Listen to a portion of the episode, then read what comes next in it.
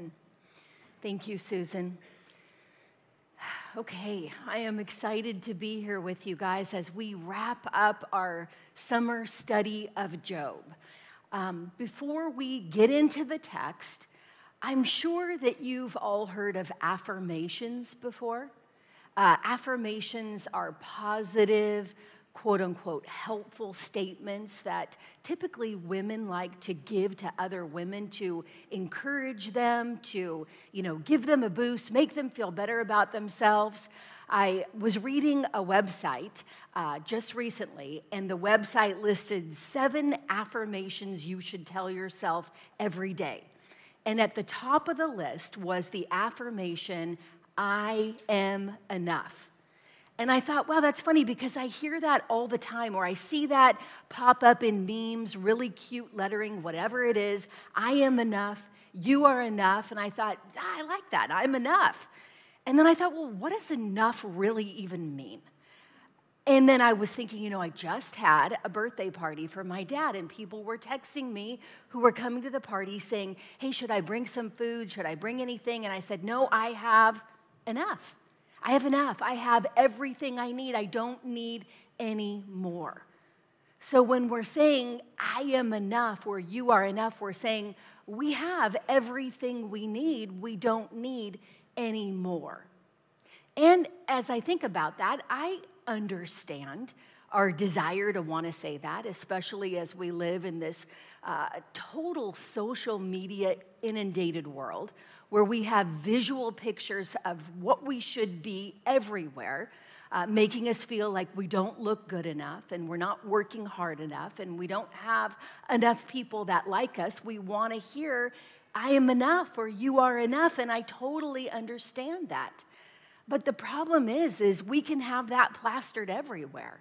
Uh, we can have it literally tattooed on our body, all over our body, and enough just isn't enough it doesn't work. Uh, it, it, it doesn't satisfy. It's not sufficient. It's not true.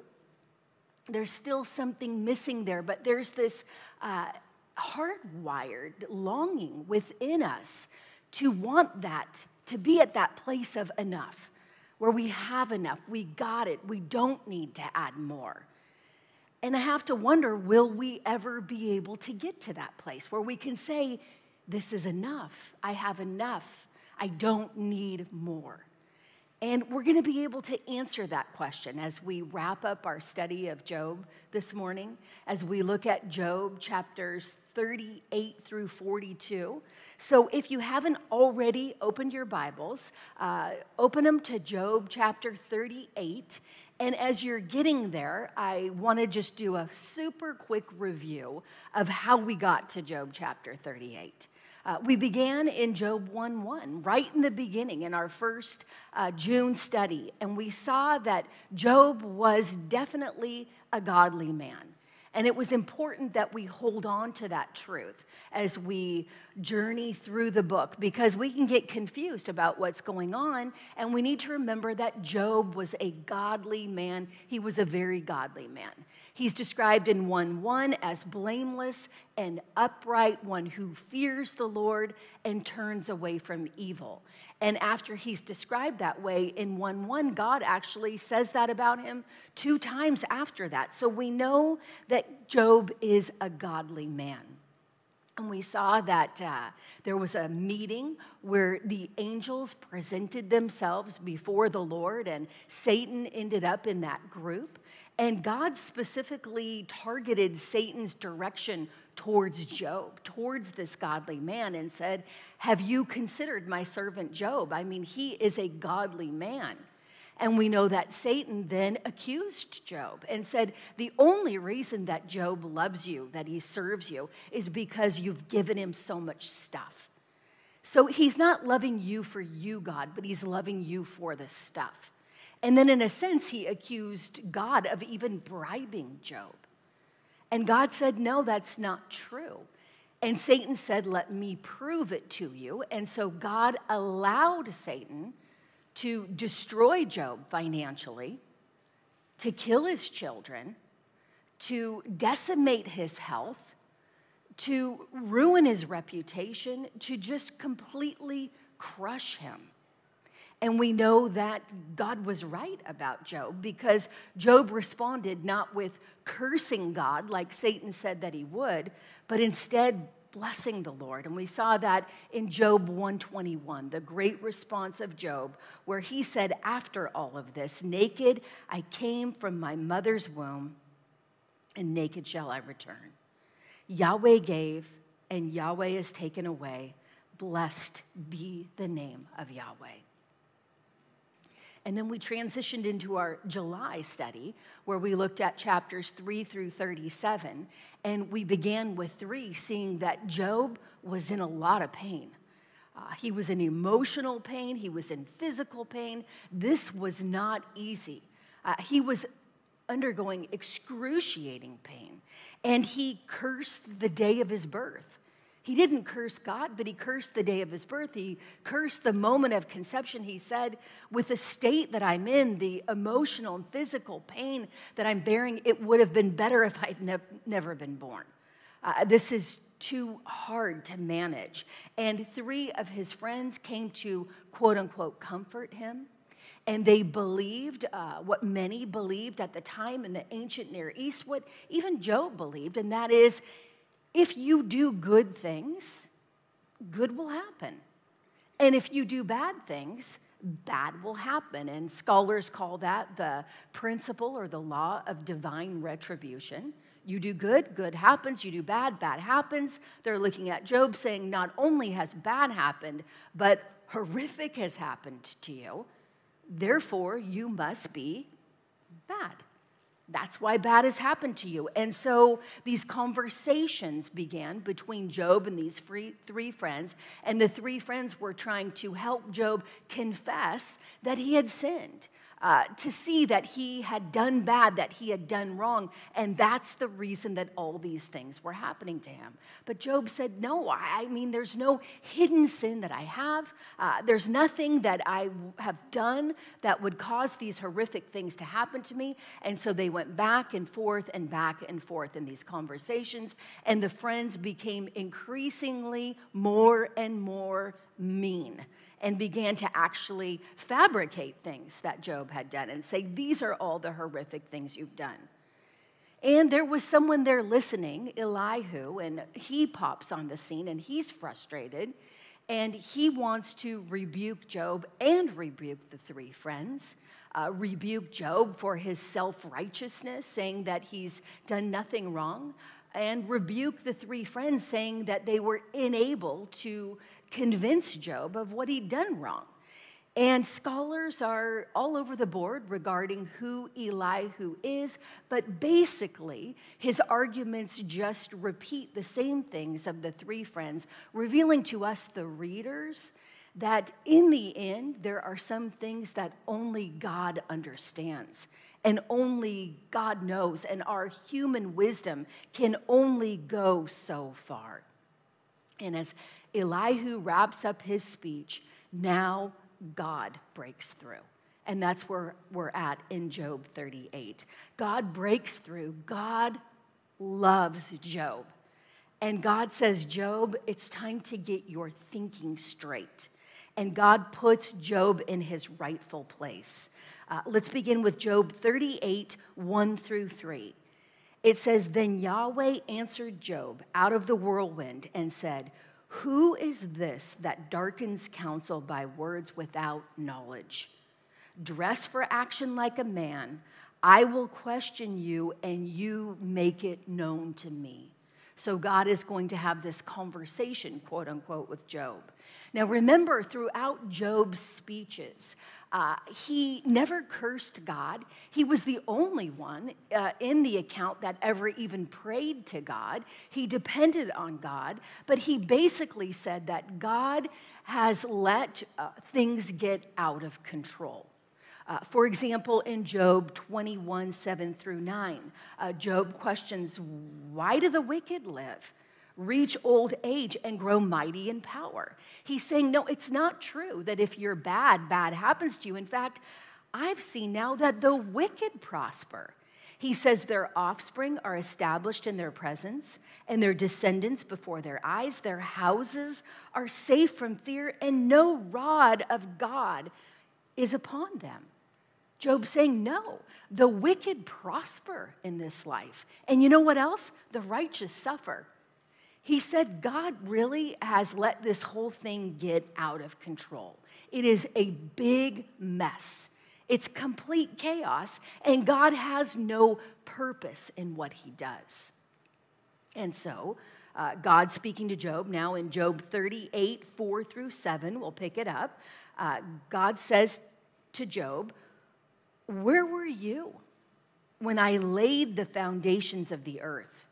Tell me if you have understanding. Who determined its measurements? Surely you know. Or who stretched the line upon it? On what were its bases sunk, or who laid its cornerstone? When the morning stars sang together, and all the sons of God shouted for joy.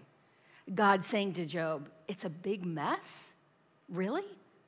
No, it's not a big mess. I created everything, Job, and I created it with order and with stability. The things that you see to be chaotic are actu- actually under my control. So, the first point for us is like Job, we need to see God's control over everything. And that's what he reveals here. That's what he reveals to Job that he is in control over everything, even the things that seem to be chaotic. He goes on in Job 38 8 through 11. He says, or who shut in the sea with doors when it burst out from the womb?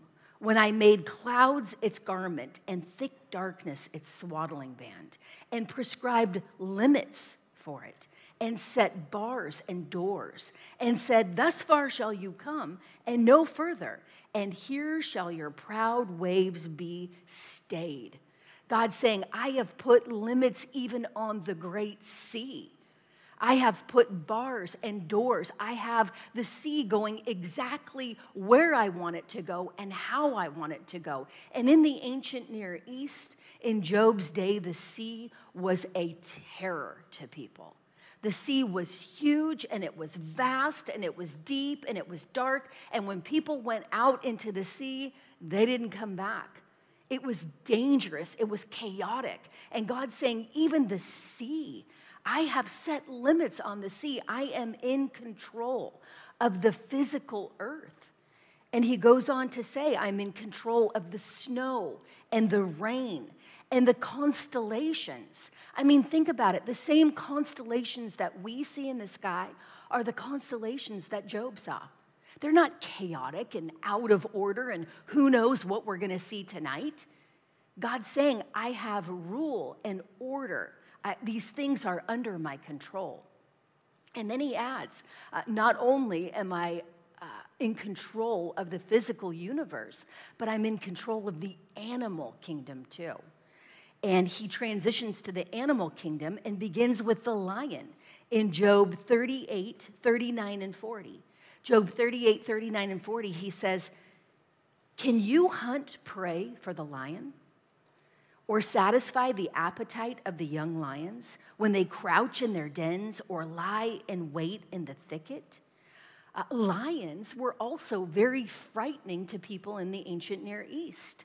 I mean, think about how they lived and how different things were for them.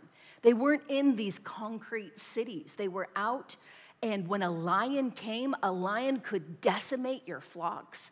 A lion could tear your children to shreds. A lion could kill your family. They were afraid of lions. They were the epitome of danger. They were a symbol of danger to these people. And God saying, I not only created the lion, but I provide for the lion. Even the lion is under my control and under my care.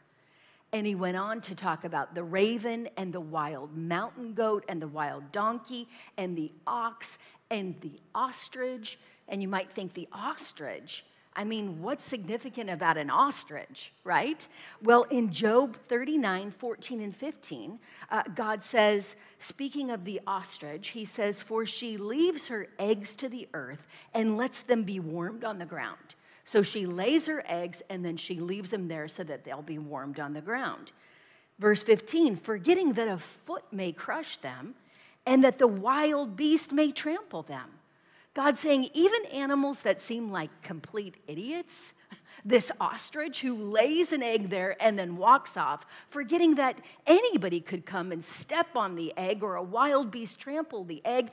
I provide for those animals and I cause even the idiotic ostrich to thrive. It's all under my control and under my care. And he goes on to talk about the horse and the hawk. He created them, he feeds them, he nourishes them, and he allows them to thrive. And we got to think about all these animals through that lens of someone in the ancient Near East because these animals, again, were powerful and wild beasts that were outside of the control of humans, and they brought fear uh, to the minds of these people. And we, we've lost that. I know because I went to SeaWorld a couple weeks ago with my uh, daughter and my granddaughter, who's 10 months old, and we're running around SeaWorld trying to find her a stuffed orca. a stuffed orca with a garland of flowers on its head. You know, and I'm thinking, wow, this is a killer whale. And then after that, we were looking for a stuffed hammerhead because they're so cute with the two eyes on the side. Uh, these are animals that could destroy you. And we're looking for stuffed ones for a 10 month old to clutch. Uh, so we've lost that realization that these animals were objects of great fear and great terror to people in the ancient Near East. They would tear you to shreds, but God is saying, I am in control. The things that can ruin you, the things that you are afraid of, I am in control of those things, the scary things. So I might ask you, what are you afraid of? What's scary to you? I mean, when you think, what are you afraid of? What pops into your mind? What's the first thing that you think of when you hear, what are you afraid of? And you might be embarrassed to share that with anybody. But there are fears that we have and things that pop into our mind, and God is saying to us, like He's saying to Job, I'm in control of those things. Those scary things are under my control. And then he says, Job, do you understand this? Do you get this? Do you see that I am in control over the physical universe and the animal kingdom? From uh, the earth to the sea to the constellations, all the weather, the lion to the eagle, all these things that may appear chaotic to you, they are under my control. And not only did I create them, but I manage them and I actually provide for them. So, Job 40, verses 1 through 5, Yahweh said to Job, Shall a fault finder contend with the Almighty? He who argues with God, let him answer it. And then Job answered Yahweh and said, Behold, I am of small account. What shall I answer you? I lay my hand on my mouth. I have spoken once, and I will not answer twice, but I will proceed no further. Job basically saying, You're God. I'm not God. I've been saying that all along. I totally understand. I'm not going to win. I am not going to argue with you. I'm not going to say anything. And God, in a sense, saying to Job, I don't think you're quite there yet. I don't think you quite understand what I'm trying to show you. Uh, you need to not just be quiet, you need to repent of your wrong thinking. You need to change where your thinking is off. And so God continues. Uh, he continues with Job to say, Not only do I have the physical universe and the animal kingdom, the wild animal kingdom under my control, but even the powers of darkness are under my control as well. And we see that in Job 40, 10 through 14. God saying, okay, let's talk about now evil and the powers of evil. He says, adorn yourself with majesty and dignity. Can you do that, Job? Clothe yourself with glory and splendor. Pour out the overflowings of your anger and look on everyone who is proud and abase him. Look on everyone who is proud and bring him low, and tread down the wicked where they stand. Hide them all in the dust together, bind their faces in the world below. Then will I also acknowledge to you that your own right hand can save you. God saying to Job, Job, do you have glory and splendor? Of course not. Can you bring the proud low? No. Can you tread down the wicked? Can you even save yourself? Of course he can't. God's saying, I am in control even of these evil things, even the powers of darkness. And then he transitions to this animal that's called behemoth. And it's interesting because there are lots of opinions as to who or what behemoth is. Uh, I'll read to you from Job 40, 15 through 18. It says, Behold, behemoth, which I made as I made you. He eats grass like an ox. Behold, his strength is in his loins, and his power in the muscles of his belly. He makes his tail stiff like a cedar. The sinews of his thighs are knit together. His bones are tubes of bronze, his limbs like bars of iron. And he goes on, and scholars have said uh, maybe it's an elephant or a hippopotamus or a crocodile, but none of these things really fit. And some have pointed out that behemoth, it literally means beast. And the word beast there is in the plural, meaning beasts. And some scholars say, and I agree because we've transitioned now into God pointing that He is in charge of evil, uh, that this is what God uses in the Old Testament and in Revelation as well a composite animal. Uh, an animal made up of different parts of an animal to really point to the powers behind the animal. And we see that, for example, in apocalyptic literature, like in the book of Daniel. And I'll read a couple verses from there. Don't try to write this down. But just to show you that God uses these composite animals to often point to the forces behind the animals. Uh, for example, Daniel had a dream in Daniel chapter 7. He saw visions. At Daniel 7 2 and 3, he said, I saw in my vision by night, and behold, the four winds of heaven were stirring up the great sea. And four great beasts came out of the sea, different from one another. The first was like a lion and had eagle's wings.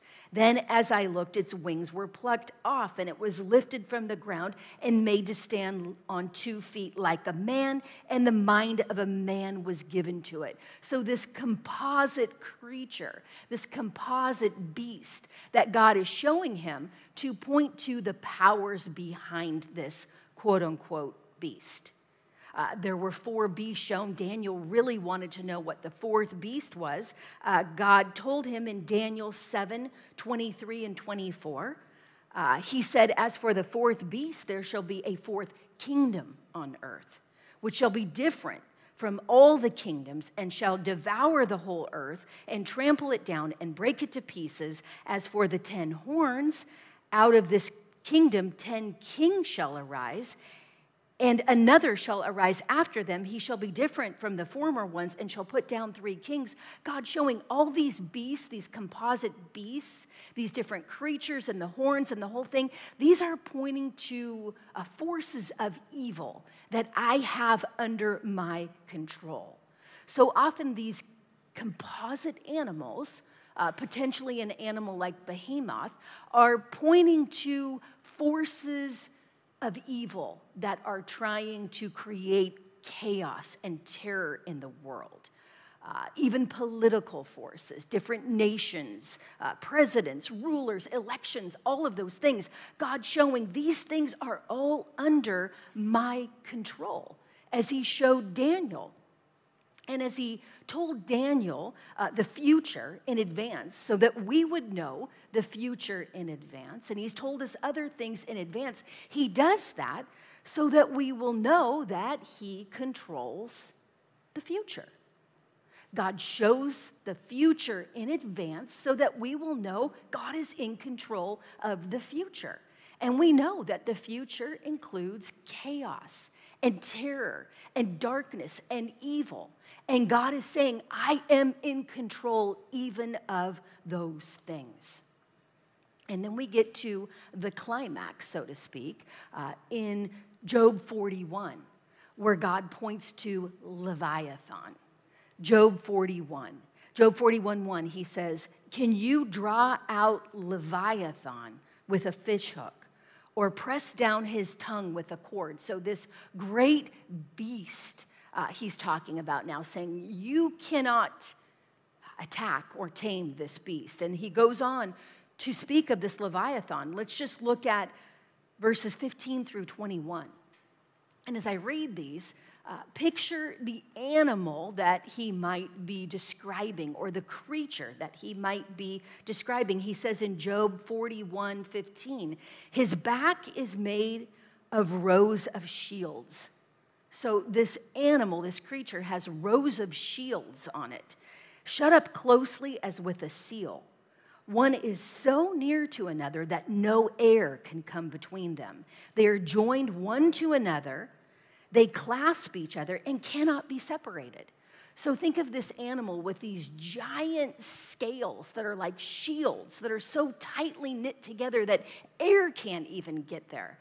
These strong protective shields. And then he goes on in verse 18 and says, His sneezings flash forth light, and his eyes are like the eyelids of the dawn. So we've got light coming from his eyes and coming from his nose. And then it goes on in verse 19 out of his mouth go flaming torches. Sparks of fire leap forth. So we've got fire going out of this creature's mouth. Out of his nostrils comes forth smoke as from a boiling pot and burning rushes. So, boiling water is around him as he's blowing this fire out his nose. His breath kindles coals, and a flame comes forth from his mouth these scales of armor, this fire and smoke coming from his nose. What do you picture in your mind when you hear that? Yeah, exactly. A dragon. Yes, a dragon. That is what it sounds like. And then if you look at Job 41, 33, and 34, continuing to describe Leviathan, it says, On earth there is not his like, a creature without fear. So there is nothing else like Leviathan. He sees everything that is high. He is king over all the sons of pride. Who do you think is the king over all the sons of pride? Yes, Satan. Yes, exactly. Uh, we see this, look in Isaiah 27 1. Isaiah 27 1. It says, In that day, Yahweh, with his hard and great and strong sword, will punish Leviathan, the fleeing serpent, Leviathan, the twisting serpent, and he will slay the dragon that is in the sea. So now we have this connection Leviathan and the dragon that is in the sea. And then Revelation 12 9. Revelation 12 9, it says, And the great dragon was thrown down, the, that ancient serpent who is called the devil and Satan the deceiver of the whole world, he was thrown down to the earth, and his angels were thrown down with him. So it's like Behemoth and Leviathan will be thrown down. God pointing to these powers of darkness. God saying to Job, I am in control even of Leviathan. I am in control even of Satan himself. This is not a dualistic universe where we have God fighting Satan and they are both equal opponents. They are not equal opponents. They are in conflict for now, but God is clearly in control. And we see that even from the beginning, even from Genesis chapter 3, right in the beginning. We know that uh, the serpent, Satan, uh, tempted Eve to rebel against God, and she did. And it says in Genesis 3:15 that there will be a punishment for the serpent, for Satan. It says in Genesis 3:15 God saying to the serpent, "I will put enmity between you and the woman, and between your offspring and her offspring, her offspring being the Messiah. He shall bruise your head, and you shall bruise his heel." So you shall bruise his heel. You will nail the Messiah to the cross, but he will bruise your head. He will ultimately crush you and destroy your power. And that is the first messianic promise in the Bible in Genesis 3:15, pointing to this offspring of the woman, one born of a woman who would be bruised, crucified and yet crush the serpent, crush Satan. And we see that in Colossians 2:15. Colossians 2:15 talking about Jesus on the cross. It says he disarmed the rulers and authorities and put them to open shame by triumphing over them in him. On the cross Jesus triumphed over these powers and forces of darkness. And he put even Satan to shame, conquering sin and death and the devil. And we're going to be able to study that in Colossians this next Bible study session. Martin Luther, the great Martin Luther, the Reformation guy, said, Even the devil is God's devil. God is in control. And we saw that Satan was in Job chapter 1 and chapter 2. Uh, he presented himself before God. We saw that Satan was on God's leash, right? That God said, you can only go so far, or this is what you can do. And now Job sees that God will defeat Satan. Job didn't see what we saw as the reader, but now he sees that God is in total and absolute control, not only of the physical universe, not only of the animal kingdom, but of evil itself. And so, Job 42, Job 42, 1 through 6, then Job answered Yahweh and said, Wow, I know that you can do all things and that no purpose of yours can be thwarted. I got it, God. Who is this that hides counsel without knowledge? Yeah, you were talking to me. Therefore, I have uttered what I did not understand, things too wonderful for me which I did not know. Herein I will speak. I will question you, and you make it known to me. We had that conversation. I had heard of you by the hearing of the ear, but now my eyes see you. Therefore, I despise myself and repent in dust and ashes. Job repents. He repents not of deeds that he did wrong or things that he did wrong, but he repents of his wrong thinking. And sometimes it's not our behavior that we need to repent of, but it's our thinking. Our thinking can be off. Our theology can be off. Our worldview can be off, and we need to get that in line as well. And God loved Job and helped Job to get there. And Job declared, God, your purpose. Your purpose is all that matters. And that's the second point is we've got to rest assured and I like that rest assured, like Job did at that point where he said, I now know. He was liberated, he was free. He said, I got it. I can rest assured that God has a purpose for your pain because he's in control of everything. And if he's in control of it, he has a purpose. Job, I know that you can do all things, and no purpose of yours can be thwarted. Remember, before Job was saying, things are a mess, things are out of control. The wicked prosper, the righteous suffer. God doesn't know what he's doing. And now he says, no, there is a purpose in all of this. I got it. God is in control. He's in control of everything, including evil, and he has a plan and a purpose in everything that he does. Now, you might be thinking, well, does this mean that God approves of evil? No, absolutely not. Does this mean people who do evil are just God's tools and they're not responsible for what they do because it's all a part of His purpose? No, no way not even close. And we see that throughout the entire Bible. But one place that we see it clearly is in the Old Testament account of Joseph, uh, found in Genesis 37 through 50. And I remind myself, I love this account, but this is 25% of the book of Genesis, 37 through 50, if you throw out chapter 38. But 37 through 50 um, there's no 25% of Genesis given to anyone Adam or Eve or Abraham, Isaac, Jacob. Uh, it's given to Joseph. And this is a great, great account of these two truths of God being in control of evil and yet in no way uh, approving of evil or even allowing those who were tools in his providential plan to not be responsible for that evil. We know that uh, the Bible tells us that Joseph was hated by his brothers. They hated him because his dad favored him.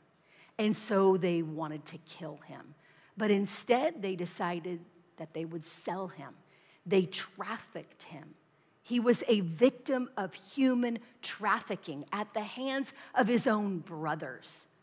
Uh, they saw traders and they sold their own brother, and he ended up in Egypt. And when he was in Egypt, this Hebrew boy, this young teenage Hebrew boy, uh, he was accused of a crime.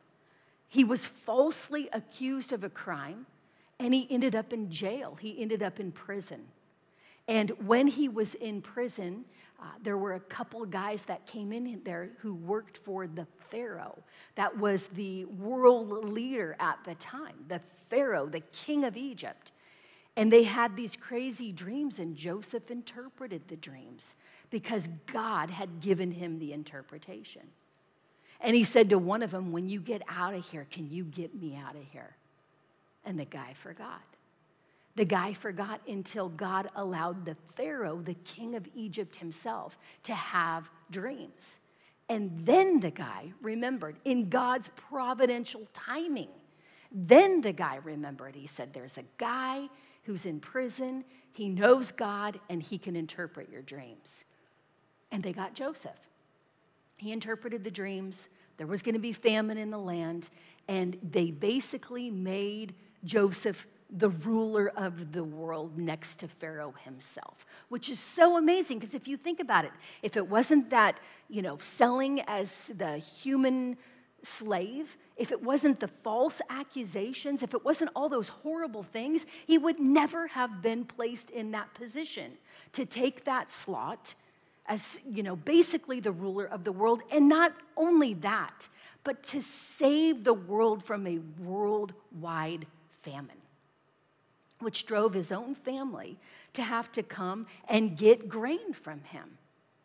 And he recognized his brothers and he wanted to see if they were repentant, if they were different. So he orchestrated a series of tests and discovered that yes, they were repentant. And then he decides he's going to reveal himself to them. And you might think it's so weird. How did they not know that was Joseph? Well, 13 years had passed. I mean, he was trafficked at 17. Now he's 30 years old. And boys change a lot in 13 years from 17 to 30. Uh, they get more facial hair, their bodies develop. Uh, 17 to 30. And he left as a Hebrew slave, and now he's the Egyptian ruler. I mean, imagine him like King Tut, you know, just this garbed out Egyptian guy speaking Egyptian. They're not thinking, hey, is that Joseph? There's no way. Well, it says in Genesis 45, 4 and 5, Genesis 45, 4 and 5, Joseph said to his brothers, after realizing they were repentant, Come near to me, please. And they came near. And he said, I am your brother, Joseph, whom you sold into Egypt. And they're probably thinking, We're dead. I mean, he is going to torture us, and rightfully so.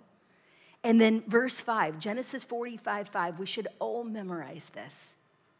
He says, And now do not be distressed or angry with yourselves because you sold me here. He's saying, What you did is wrong. You sold me here. This is wrong, and you are responsible for your wrong.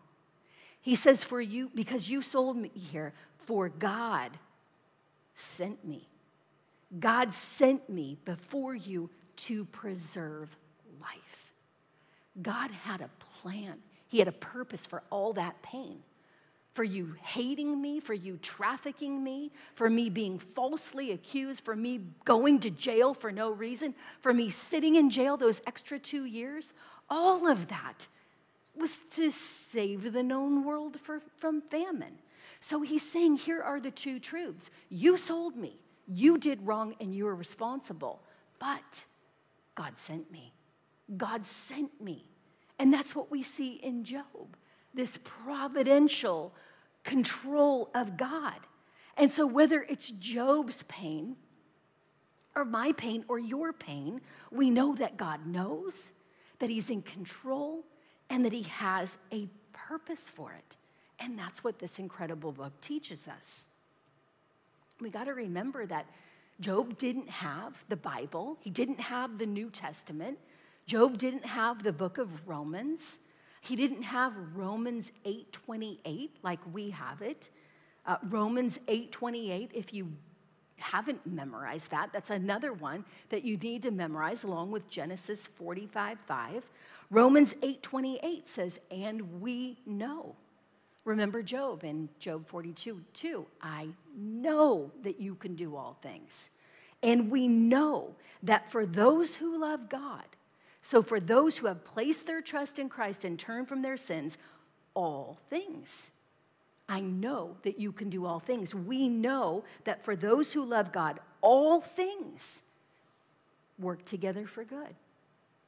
And again, it doesn't say some things work together for good, or most things work together for good, or everything except that one thing. He says, All things work together for good for those who are called according to his purpose, the purpose of God. I know that you can do all things, and no purpose of yours can be thwarted. Job's understanding these truths that were to come centuries later. Can you imagine if he actually had the New Testament? Do you think he would believe it? Course he would. He was a godly man. Do we believe it?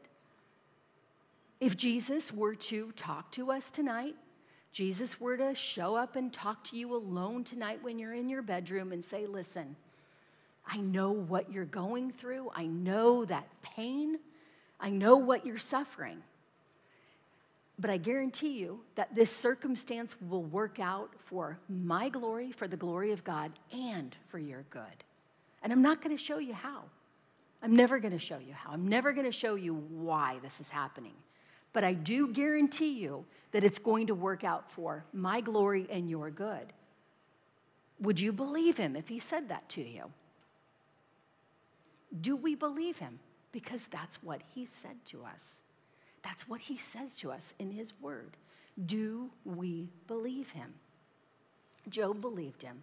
Job believed God. Job was liberated. He was freed. He got it. He said, You know what? I got this. I know God is enough. I am satisfied. I need no more. I got it. Well, what about Job's three friends? Uh, Job 42, 7 through 9. Job 42, 7 through 9 says, After Yahweh had spoken these words to Job, Yahweh said to Eliphaz the Temanite, My anger burns against you and against your two friends, for you have not spoken of me what is right, as my servant Job has. Now, therefore, take seven bulls and seven rams and go to my servant Job and offer up a burnt offering for yourself. And my servant Job shall pray for you, for I will accept his prayer, not to deal with you according to your folly. For you have not spoken of me what is right, as my servant Job has. So Eliphaz the Temanite and Bildad the Shuhite and Zophar the Naamathite went and did what Yahweh had told them. And Yahweh accepted Job's prayer. Remember the friends, Job, you're suffering for your sin. Job said, I haven't done anything that would be worthy of this great suffering. God was with Job the whole time. God loved him. And now he demands this huge sacrifice for these three friends. And he asks Job to mediate the sacrifice. And God says, I will forgive you. And Job forgives them as well. Of course he does. Job was a godly man. He was upright and blameless. He feared the Lord. He turned from evil. He forgave them because he lived a life of faith. Job lived by faith. And that's our third and final point. Plan to live by faith. Like Job, we need to plan to live by faith. And we see this uh, in the book of James. James, the half brother of Jesus, actually writes about Job. In James 5 11, uh, he says, Behold, we consider those blessed who remained steadfast, who remained faithful, who lived by faith. You have heard of the steadfastness of Job, and you have seen the purpose. There's the purpose again of the Lord, how the Lord is compassionate and merciful. The steadfastness of Job, that's that word we hear often, that Greek hupomone Hupo is a prefix meaning under, meno, Greek verb to remain or to stay. He stayed under the tough times. He remained, he was faithful, he lived a life of faith. The one who is steadfast, the one who is faithful like Job, they stay and they do not give in. They do not give up, even when they have no idea of what God is doing. And we're called to do the same. We're called to do the same thing. 2 Corinthians 5, 6, and 7. 2 Corinthians 5, 6, and 7, the Apostle Paul says, We are always of good courage. We know that while we are at home in the body, we are away from the Lord, for we walk by faith and not by sight. We live a life of faith. We're steadfast. We remain. We endure. And this isn't blind faith, it's not an unreasonable faith. Our faith is rooted in truth. We know that there is a God, and that it makes way more sense to say that there is a God than to say that there's not. We know that we have ample evidence to believe that God has communicated through the scripture. So there is a God. He's spoken through the scripture. We know that. This is not blind faith, but this is the faith that's necessary when the circumstances of our lives do not make sense. When we don't understand what's going on, we have to trust in God's absolute control, and we have to trust that He has everything, even our pain, working together for a purpose. You might say, it's not that I have blind faith, but I feel like I have really weak faith. And you know, if you feel your faith is weak, be encouraged in the sense that it's not the degree of your faith that saves you, it's the object of your faith that saves you. And someone can have really strong faith in the wrong thing or in the wrong person, and that's not good. But even weak faith in the right thing or the right person, even weak faith in Christ is sufficient because it's Christ that saves us and not our degree of faith. But yes, I understand the desire, and I too want to have a stronger faith. It's good to have a stronger faith, and our faith grows as we get to know the object of our faith as we build our relationship with the object of our faith. And really, it boils back down to those two things we hear all the time Bible and prayer. that relationship, that communication. We hear from God, we hear from Christ as we read His Word. And I would say, as you read His Word, remember this is His message to you specifically.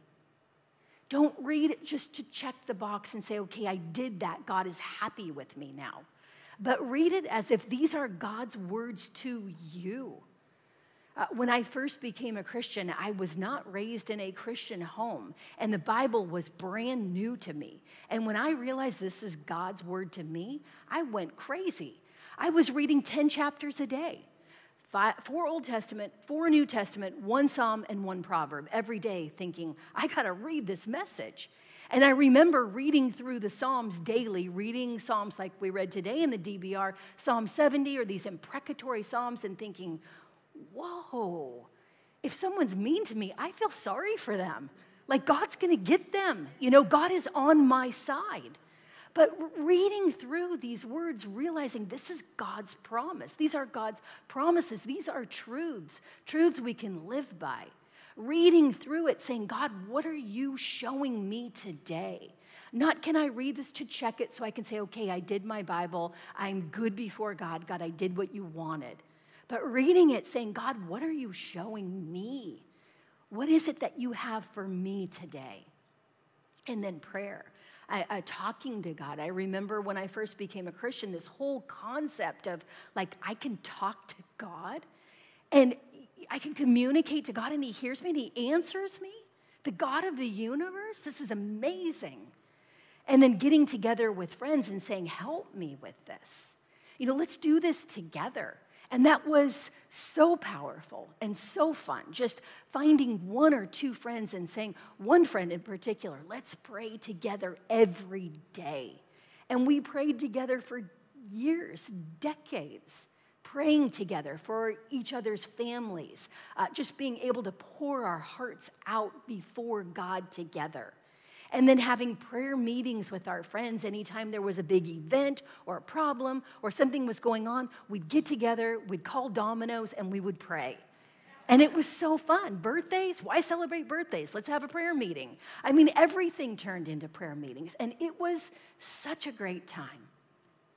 Really getting to know the object of our faith through reading his word and then for, through communicating him with Him in prayer. And when we get to that point, when we just start to develop that intimacy with the Lord, our relationship changes and we enjoy uh, that freedom that Job enjoyed there, that liberation.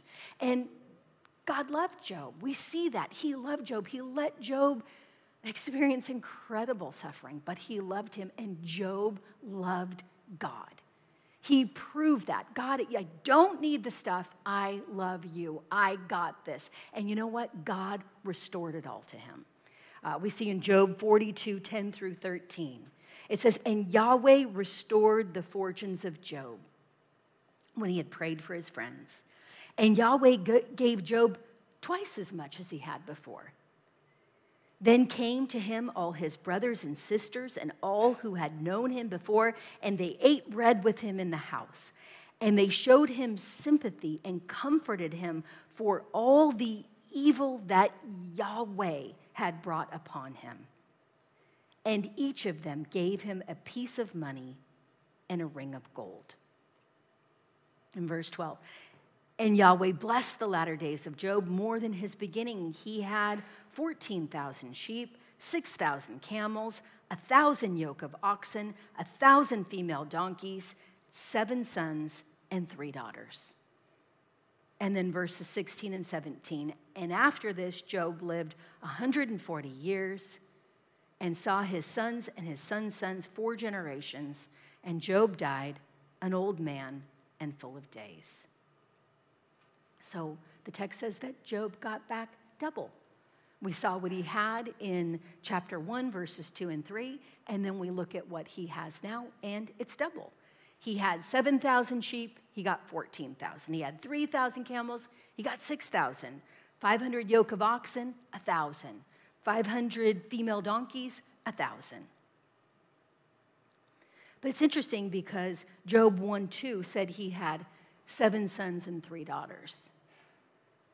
And then in Job 42 13, seven sons and three daughters. So he didn't get double the amount of kids, which makes sense because you can't replace kids, right?